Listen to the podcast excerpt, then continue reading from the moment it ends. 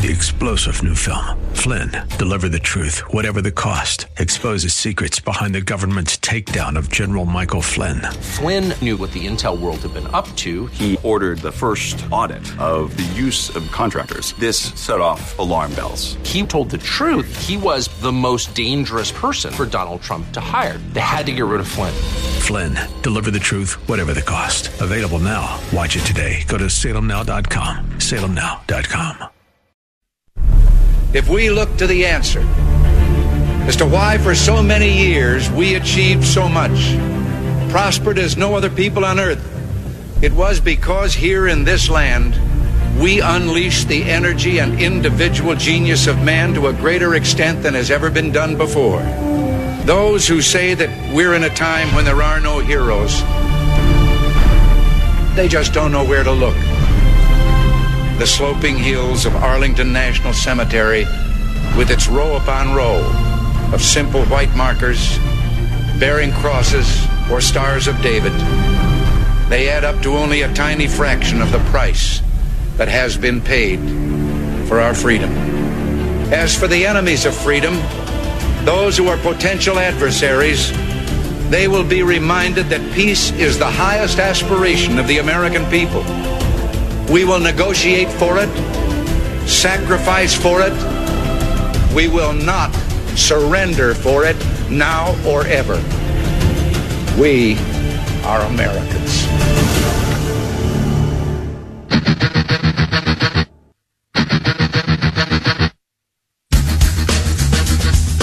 This is the Bob Frantz Authority on AM 1420. The answer. And a good morning to you. Thank you so very much for joining us. We get underway at eight minutes after the hour of nine on this Monday, the second morning, just the second morning of the month of March in the year of our Lord 2020, Super Tuesday. Just a day away. Super Tuesday is like a regular day, except it wears a cape. So it's a Super Tuesday tomorrow. And, uh, yeah, the fight is on. Joe Biden lives to fight another day. His firewall in South Carolina held.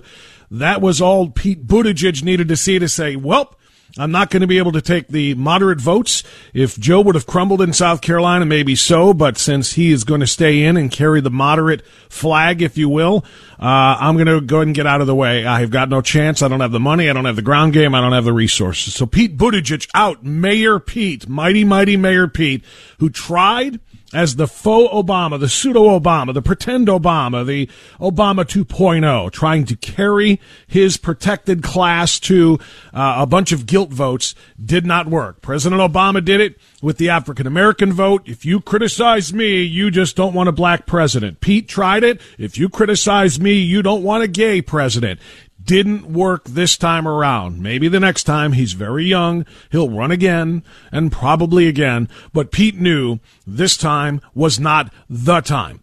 So Biden is a factor after all. It's kind of funny. Last week I talked about the killer bees. This is going to come down to Bernie or Bloomberg or Buttigieg. I called them the killer bees and they are all killers in their own right for various reasons. But I neglected Biden intentionally and said he's so far down right now and his polls were just crumbling that Biden doesn't even make my list of killer bees to worry about. But then uh, South Carolina happened. And he is going to be a factor after all.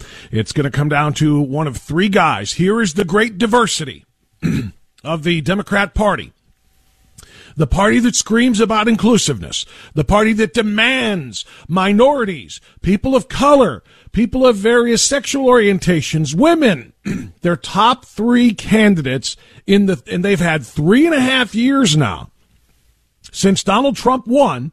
They've had three and a half years to find the perfect candidate to take down Donald Trump, whom they hated so much they hoped they wouldn't even get to the 2020 election that they could impeach him and remove him well in advance, but they knew that if they couldn't impeach him and have him removed from office in a Republican controlled Senate, which it was and is, that they'd have to face him. And in all of their searching, here's the diversity they found. Three white guys between the ages of 77 and 78. That's it. Bloomberg, Bernie, and Biden. Three white guys in their late 70s. That's their idea of inclusion. That's their idea of diversity. I find it hysterical when they condemn and criticize the Republicans whose primary field, by the way, back in 2016 was just, I mean, a who's who of various ethnicities and genders and, and all kinds of things. It was amazing. But uh, yeah, they've uh, narrowed it down, have the Democrats, to three white guys between the ages of 77 and 78. So good on you, Democrats. We're going to talk a lot more about the uh, Democrat primaries and about Super Tuesday tomorrow as we go throughout the program today. But I really want to begin with the hoax. The hoax that is the coronavirus. Ooh, careful there, right? Now, I say that intentionally because that is what the left tried and has for the last three days to convince America that Donald Trump called it. Donald Trump, of course, had a rally in South Carolina on Friday, and he was getting the troops fired up in advance, of course, of the Democrats' primary in South Carolina, again, that Joe Biden won. And rallying with the crew, the president talked about all of the different hoaxes that the mainstream media and the Democrat Party have engaged in in order to try to destroy him and his presidency. He talked about the impeachment hoax. He talked about the Russia hoax. And then he said this. One of my people came up to me and said, Mr. President, they tried to beat you on Russia, Russia, Russia. That didn't work out too well. They couldn't do it. They tried the impeachment hoax. That was not a perfect conversation. They tried anything. They tried it over and over. They've been doing it since you got in. It's all turning. They lost. It's all turning. Think of it. Think of it. And this is their new hoax. But you know, we did something that's been pretty amazing. We're 15 people in this massive country. And because of the fact that we went early, we went early, we could have had a lot more than that. All right, so the president, in saying the words, this is their new hoax, the left tried to weaponize and tried to get Americans to believe that the president of the United States doesn't think that the coronavirus is a thing.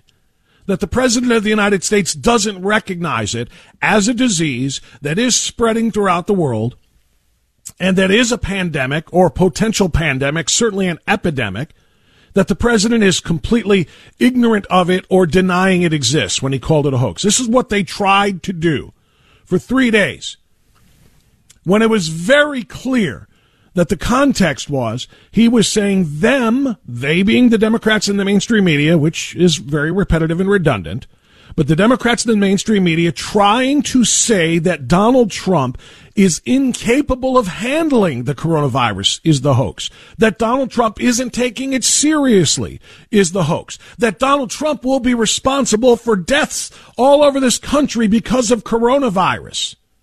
That's the hoax. And of course it is. And it got so bad that even CBS and Scott Pelley on 60 Minutes had to correct Mini Mike Bloomberg, who tried to advance the hoax.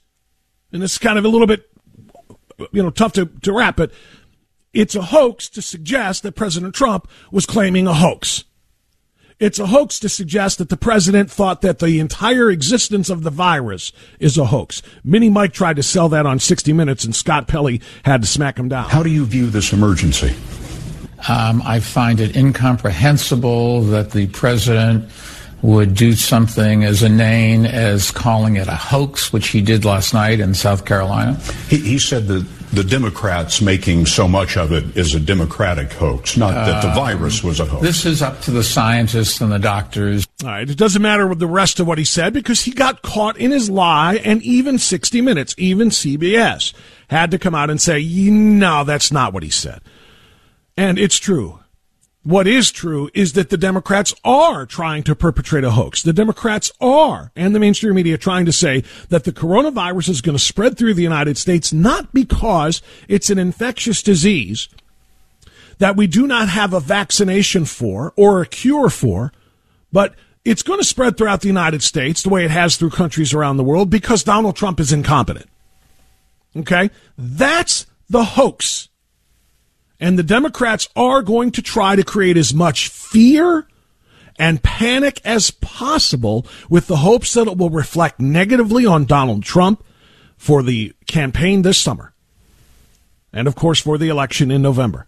Katie Pavlich uh, was speaking about this, uh, um, and I'm trying to find the forum here. Well, listen to Katie Pavlich, Fox News contributor. President Trump using the accusing Democrats of using yeah, the there's your venue, Chris Chris Wallace uh, and uh, Fox News Sunday with a panel. Coronavirus as one more effort to bring him down, and Bernie Sanders returning fire. And we're back now with the panel. Katie, how do you think? the Trump administration has responded to the coronavirus, and if it continues to tank the markets and hurt the economy fairly or not, could it hurt the president's chances for reelection? It certainly has an impact on the campaign trail, but it's also how Democrats on the campaign trail respond to it that really matters. Can they portray themselves as better leaders on this issue than President Trump, who has been in the Brady briefing room twice in the last four days to talk about this issue? He has uh, President or my Vice President Mike Pence in charge of a team of people. He has a CDC director, the head of HHS, talking about these things on a daily basis. Meeting, they're meeting again today. We may hear, hear again from the president um, and Democrats too. The AP is out with a fact check today saying that Michael Bloomberg and Joe Biden have been making false statements about the way the president has handled this in terms of CDC funding. And so Democrats have to be careful here about not trying to stoke panic for political reasons. Too late. Too late. Katie Pavlich is absolutely correct. Democrats, it's too late, though, to be careful about trying to not stoke panic for political reasons. They have already done it. They have been doing it since before we had the first death. We now have two deaths of coronavirus in the United States, by the way. Little breaking news this morning. The second one has been confirmed. But um, they have been doing this since before the first case was detected, let alone the first death in the United States. Chuck Schumer criticizing Donald Trump for not doing enough just about three weeks after tweeting that how dare Donald Trump limit and restrict travel from China. It's just another way for him to shut out immigrants. I mean, this is exactly the definition of fear mongering. And yes, President Trump's word was accurate. Trying to perpetrate a hoax on the American people, trying to convince the American people that the president is not on top of this, that he is just asleep at the switch, that he doesn't have plans in place, etc. And it's completely false. Also false, by the way, is the notion that this is going to be the new uh, Black Plague. That this is going to be as bad as the Spanish flu from 1918, 1919. That this is going to wipe out a significant portion of the population. People are overreacting to coronavirus. The president's uh, Secretary of Health and Human Services, uh, Alex Azar, is going to talk about this in a moment. Uh, Dr. Drew Pinsky on a Daily Beast uh, panel uh, laid it out, laid it out in extreme detail about how people are overreacting and Democrats are stoking that overreaction for political purposes. I'm going to let you hear from him. And a nationally recognized expert on infectious diseases like this is right here in Northeast Ohio, in Akron. And he laid it out in an interview with the Akron Beacon Journal over the weekend in a way that I think everybody needs to hear. So I'm going to share all of this information with you because we're going to have to talk about the disease aspect, the reality of its lethality, the reality of its mortality rate, if you will. We're going to have to talk about the reality about uh, how it compares to the flu, influenza, which is killing people by extraordinary numbers comparatively. And we're going to have to talk about, yes, the politics of it all. We shouldn't. As I've said many times in the last couple of weeks, if the Democrats cared at all about this country, and they don't, they would have joined forces with the president, made a press conference, had a press conference saying, despite our differences with the president, we are committed to joining him and his administration and doing everything we can to protect the American people from this infectious disease spread. We are also going to communicate with the CDC. We are also going to communicate with Health and Human Services. We are all also going to communicate with the World Health Organization, just the way the president is. And as a team, we are going to come together for the better, the, the uh, uh, protection of the American people. But instead, demon rats are using this as an opportunity to score a few points. So we're going to talk about all of that, and I will welcome you too. We are guest free in hour number one. So if you want to dial 216 901 0945, and right back after this.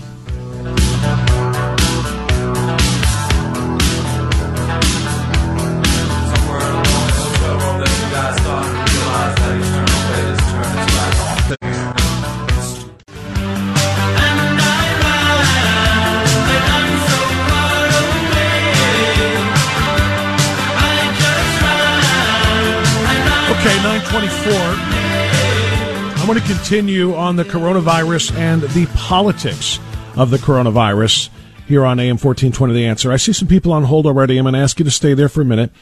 But I do want to let you listen to more of this. This is yesterday on Fox News Sunday. Uh, Health and Human Services Secretary Alex Azar talking to Chris Wallace about the overreaction to the coronavirus that is being stoked in large part by politicizing uh, uh, American Democrats preparedness activities. I, I want to pick up on that with you because clearly part of public health is psychology. And in the last week, we saw the Dow Jones go down 3,500 points. We see people buying masks, hoarding food and other supplies. Obviously, part of this is a reasonable response to an unknown threat. But do you see some elements of panic? Uh, I see elements of uncertainty. I was with uh, Secretary Mnuchin yesterday at our task force meeting at the White House, and he was talking about the stock market reaction and how so much of the market is just dealing with uncertainty.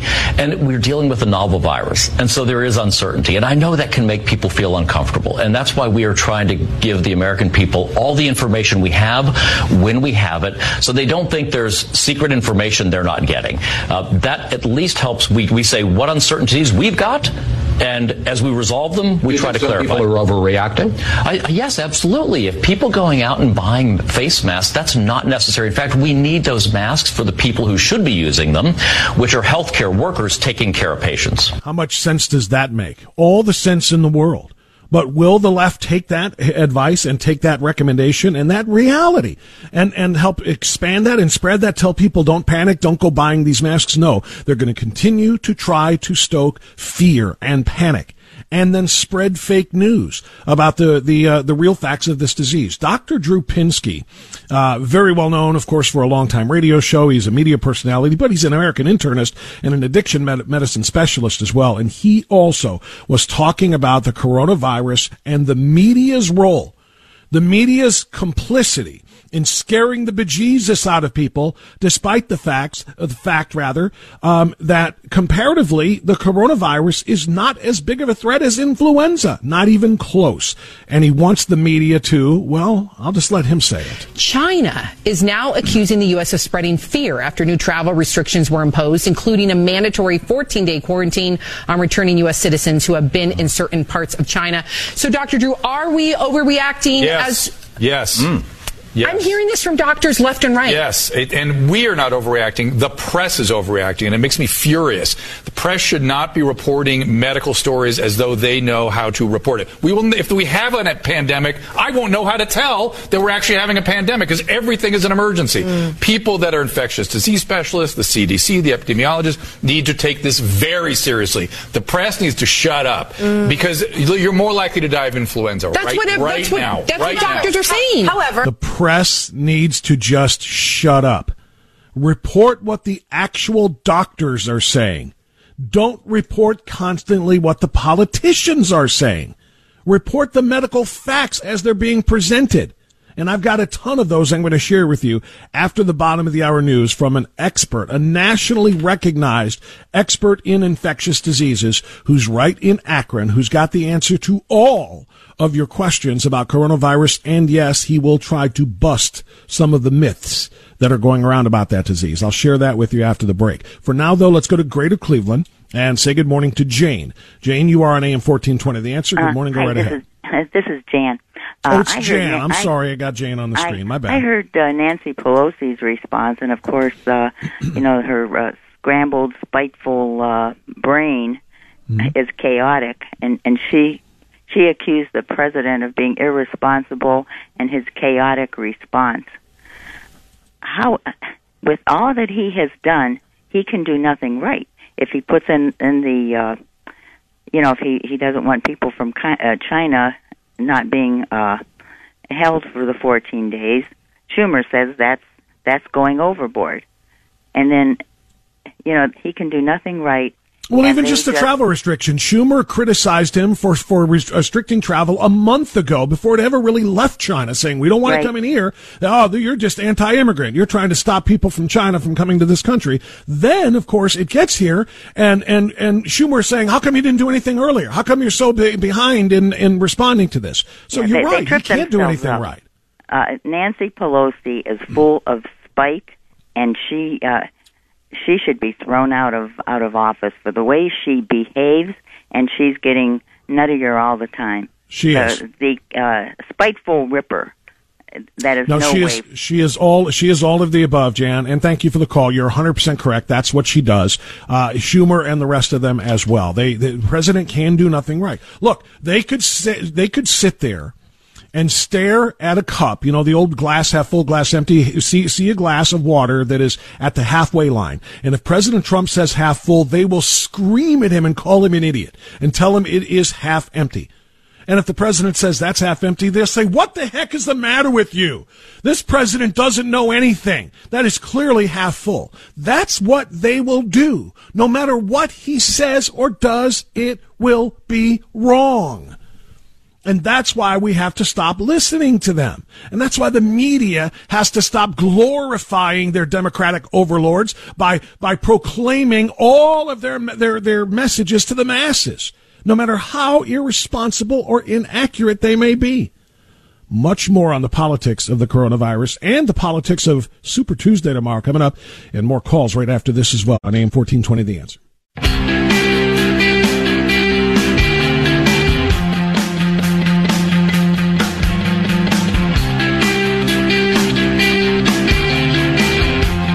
Nine thirty-five. Onward and upward on AM fourteen twenty. The answer coming up in about a half an hour.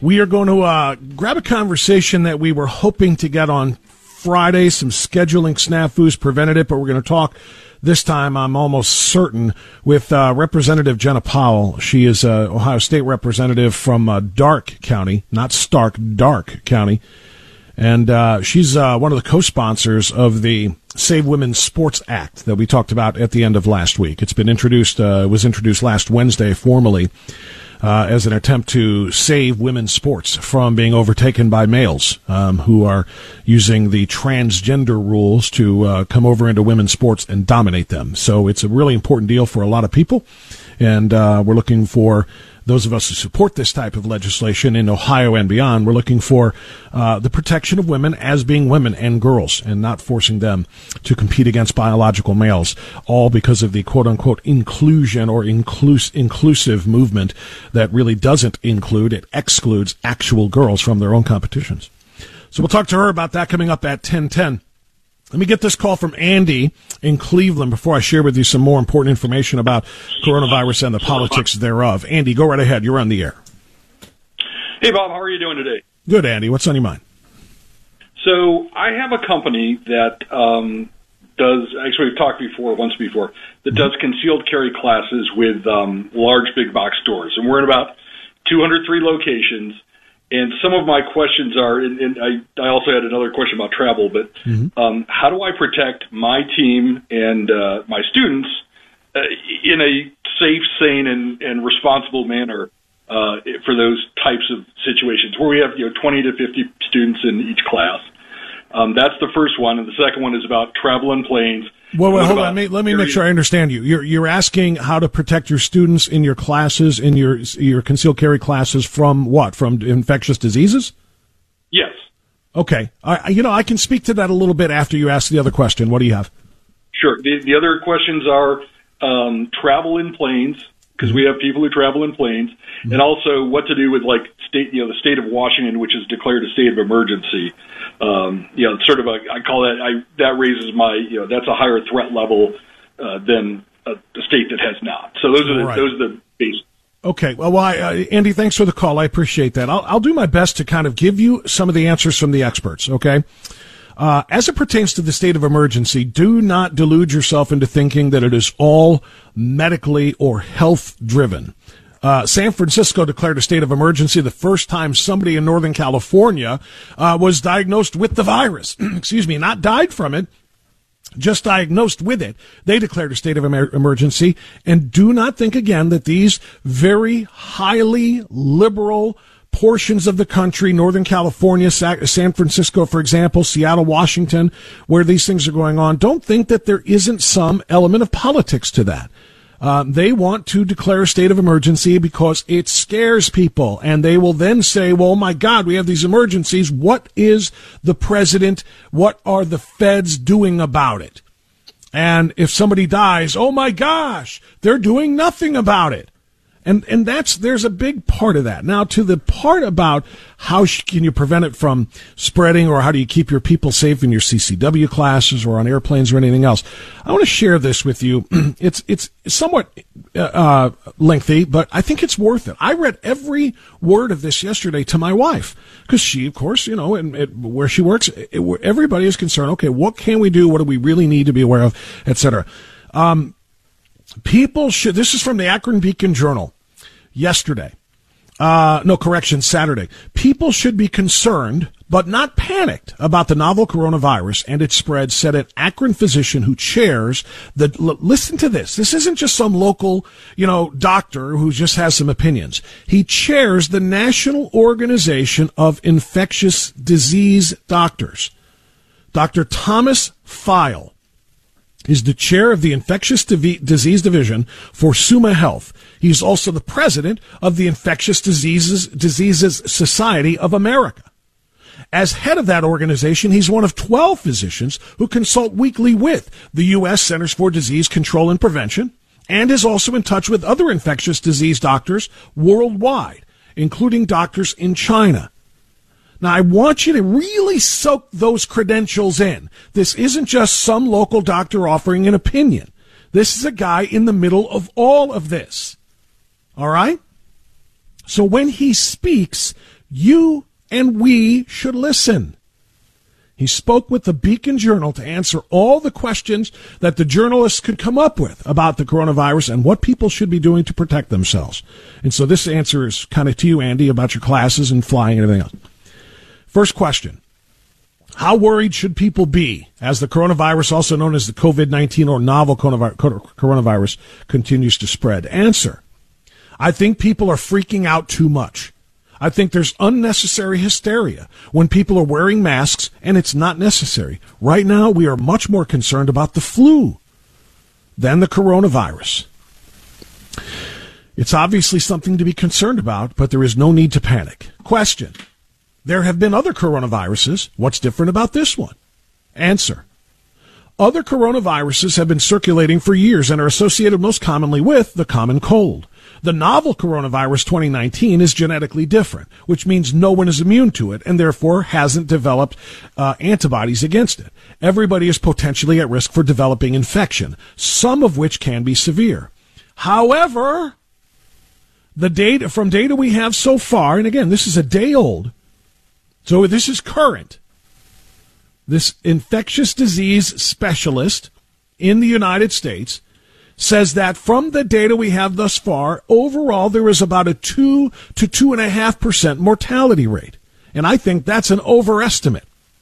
What is dead? Let me just step away from the his comments for a moment and point out the obvious. Let's just do that math. If two to two and a half percent of the people who contract coronavirus uh, are are you know who die from it, that means 97.5 to 98% of the people who get the disease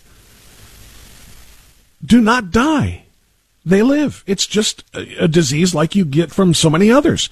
And then you get healthy and it, it goes away. It is not that severe in terms of mortality rate. Back to exactly what the doctor said as I quote, what is difficult with this strain is it appears people can have it, not be sick with it, and potentially transmit it. So again, a lot of people get it, don't even know it because they don't even have any symptoms, but they pass it on to somebody else. Question. What are the symptoms and how are they similar or different from the flu? Answer. It's more similar than it's different from the flu, from the standpoint of how it's transmitted. We haven't completely understood the whole spectrum of the disease, but most patients will present with a fever, cough, muscle aches, or a headache. Classic influenza presentation. Question. So what should someone do if they have flu-like symptoms? Answer, call your physician. Our society is recommending that if the patient has flu-like symptoms, that the provider prescribe the antiviral medication without even coming to the office to be tested. We have such a high level of activity for influenza that you don't even need to be tested. The physician should then ask you question, uh, should ask questions of the patient. If there are any indications the patient has been exposed to the coronavirus, they'll then want to refer the patients to the infection control or health department and have the patient wear a mask right away. Question. Masks are flying off store shelves. Are they effective? Answer. Masks are not effective for preventing someone from getting the coronavirus and should be saved for healthcare workers or patients who have the coronavirus to, pro- to reduce the spread when they cough or sneeze. Masks also need to be fit appropriately. You really can't go to the drugstore and buy these things and know how to use them appropriately. Question.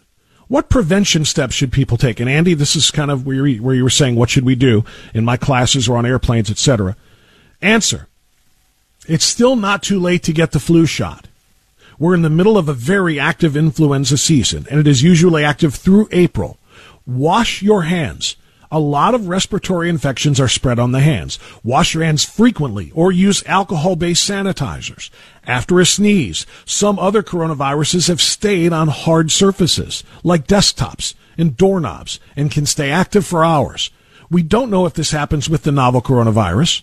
A precaution, though, is to use alcohol or bleach or any other bleach or detergent or antiviral topical to wipe down doorknobs and table tabletops. So I'm going to pause there and say this. Again, if you're eating in public, tabletops, right? Counters at fast food restaurants or even regular restaurants or whatever, um, make sure that you can either have some wipes with you and you can wipe those things down, or after touching these things, make sure that you are cleaning your hands. Doorknobs at work, keyboards if it's a, a multi-user uh, computer station, all of these kinds of things. If somebody with coronavirus sneezes on it, there is a chance that it could survive the germs on hard surfaces. So clean these things down regularly and keep your hands clean, especially before touching your face, touching your eyes, etc., etc. Yes, you can contract the disease through your eyes, not just through your nose and mouth. All right, back to the exact. I want to give you his exact words here. I'm also offering some additional commentary, but work with me here.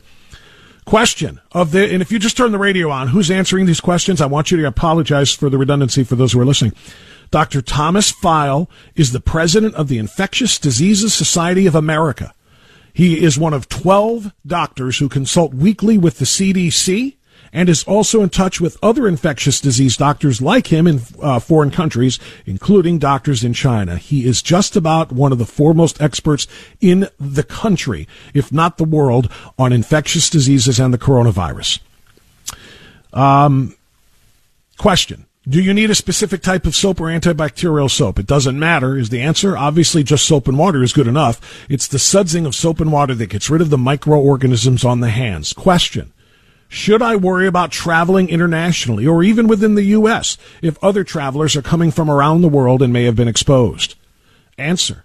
You are more likely, much more likely to get influenza than coronavirus by flying. Within the United States, if you're not worried about getting influenza and flying, you should not be worried about coronavirus and flying. I would follow the CDC recommendations and not fly to the international destinations on the list. And those include Italy, South Korea, Iran was already there, China, and a couple of others. Question. Should I delay my future travel plans depending on where else this spreads? Answer. All I can tell you is to follow the CDC recommendations. I'll be more personal, says the doctor. I have an infectious disease meeting in the middle of April in Paris. That's only six weeks away. France has 18 cases right now. I am monitoring it very closely. And if they have, if they start having sustained transmission, meaning cases that spread from one person to another, I'm probably not going. But if it doesn't change, I will be going. So again, it's a matter of common sense. Where are you headed? What is the condition of the disease in that location? Question. Some are using the Spanish flu of 1918 as a parallel to this coronavirus. That flu, which had no vaccine at the time, showed up in the spring, went away in the summer, and came back with a vengeance in the fall. What do you think? Answer. The mortality rate for the Spanish flu was 2 to 4 percent. I think the coronavirus is going to be less than that. In 19 and 18 and 19, you've also got to remember there's a world war going on and less access to medical care. It could be a fair parallel, but we don't know that for sure. Question. Have patients who have other ailments, like asthma or weaker immune systems, or older patients been more susceptible? Answer. Yes. It is more possible for them to get sick. The data we are getting from China is patients who have more serious diseases or are older and have underlying conditions are worse off. So let's make sure you understand what he just said there. If you are an average age person, meaning you're not very old, and to our seniors, this is just reality, but if you're not older or not a senior, and if you're not in ill health as it stands, as it starts from the beginning, like asthma or other conditions, even if you get coronavirus, the mortality rate is so low, you're going to shake it off, like you do with flu and most other things. Just like the flu generally is more dangerous for the very young and the very old, the coronavirus is the same way. Question. I heard a report that children are not as likely to get the coronavirus. Is this true and why? Answer, that's a true observation. And I can't really tell you the answer why. Of the patients we are treating, uh, testing, po- who are testing positive rather, for the coronavirus, children are a very small proportion. Question. Do chances of survival increase in countries that have better access to health care when someone gets sick? Answer, yes, that happened with Ebola. Even before there was an effective vaccine, the more intensive care that was provided for supportive care could be associated with the better outcomes. Only two more, I think. Yeah, two more. Um, at what point should health officials decide to close schools or tell people not to go to work? And could be uh, could that be seen as a false panic if done too soon?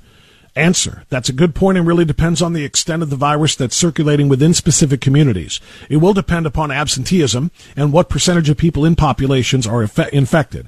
We know by going, doing social distancing and closing of schools and canceling math gathering, gatherings, it would help to reduce transmission when there's a certain threshold of infection within a community, even with things such as influenza. And we all know this, right? Schools and businesses have been closed due to the flu. It's not uncommon and it shouldn't freak you out if they do it for corona. Finally, actually, no, I, I lied before. Here are two more. Can you explain the following terms? Endemic, global outbreak, epidemic, and pandemic. Endemic means it stays within a community uh, like seasonal influenza we get every year. We have a global outbreak now because it spread globally. An epidemic is a high level of activity in one particular area of the world.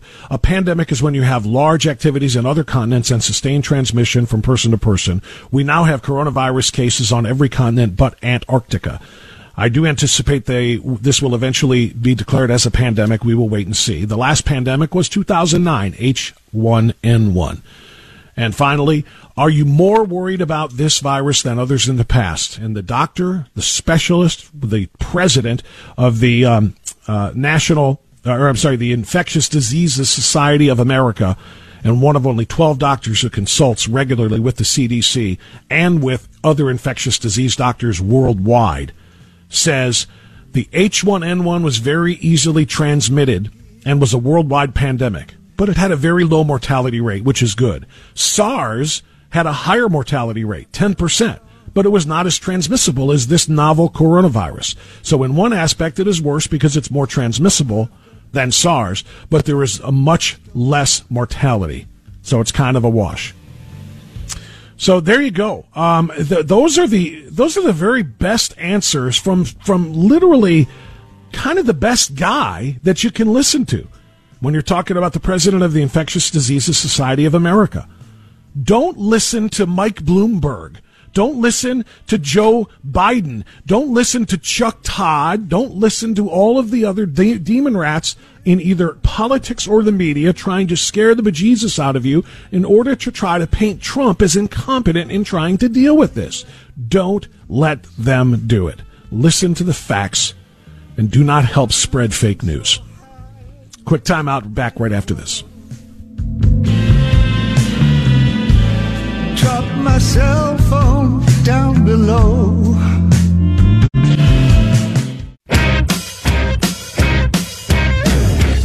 All right, very short segment here. No time for a call, so I, am just going to use this uh, to reinforce the point that I was making about the politics of this as it pertains not just to Democrat politicians, but to Democrat members of the media. And again, that is very redundant, I know, because they are one and the same. But Chuck Todd, one of the most reprehensible human beings in mainstream media, Chuck Todd yesterday had the vice on Meet the Press had the vice president of the United States who's in charge of coordinating this team of CDC experts, Health and Human Services experts, et cetera, et cetera, infectious disease experts. He had Mike Pence on the program yesterday and had this exchange about the politics of the coronavirus. Rather than acknowledging the Democrats' scoring of political points by trying to condemn Trump's response to coronavirus, he attacks the president's supporters who have called out the Democrats who have been trying to do this. Listen to this reprehensible human being. You've gone out of your way since you've been appointed to this to say, to try to keep this from getting politicized. You have made every effort, every statement. But I want to play for you what some of your allies have said about the coronavirus. Um, here's including the president's son and the, um, the RNC chair. Take a listen, sir. The coronavirus being weaponized as yet another element to bring down Donald Trump. Democrats are using this for their political gain to try and stoke fear in the American people, which is shameful, wrong, and I think un American. For them to try to take a pandemic and seemingly hope that it comes here and kills millions of people so that they could end Donald Trump's streak of winning is a new level of sickness. None of this seems to match the facts. What what facts are there that Democrats are doing this? Well, I, I, before the vice president even answers, I just I want to reach across the table and just cartoon slap Chuck Todd back and forth across the cheeks, bang, bang, bang, bang. What facts are there that Democrats are doing this? How can you, as the political director of NBC News and the host of Meet the Press, ignore the mountains of audio and video evidence of Democrats from Chuck Schumer to Nancy Pelosi to candidates Biden and Bloomberg and Warren and everyone. Um, all of the condemnation they have made of Donald Trump, claiming that he himself is unprepared for this and hasn't done enough to try to stop it. How you can you be the political director of NBC News and pretend that stuff doesn't exist? Do you never look at Twitter? Chuck Todd? How can he stare at the pre- vice president of the United States and say, what facts are there that Democrats have done this? It's like people are asking questions and they're concerned about the virus. This, this implies some sort of political motivation, which is kind of gross. Yes, it is gross. And it is also accurate, you political hack. My kingdom for one 10 minute segment with Chuck Todd I'm offering my kingdom. I don't really have a kingdom. But if I had a kingdom, I would give it up for one 10 minute interview with Chuck Todd. And I throw that as a challenge to Chuck Todd. I will be hosting the Hugh Hewitt Show in about two weeks on back to back days in the middle of March. And one of them is a Thursday. Thursday is Chuck Todd Day on the Hugh Hewitt Show. Every time I've hosted Hugh's show on a Thursday, Chuck Todd cancels his appearance. Chuck Todd, let's have this conversation. Let's discuss all of the things that you think are gross about the way that the Republicans are responding to this compared to the demon rats who wanted to literally name the virus Trump virus. Chuck Todd, the ball is in your court. The challenge has been thrown down. We'll be back after the news. Three star general Michael J. Flynn, head of the Pentagon Intelligence Agency, knew all the government's dirty secrets. He was one of the most respected generals in the military. Flynn knew what the intel world had been up to, he understood its funding. He ordered the first audit of the use of contractors. This set off alarm bells.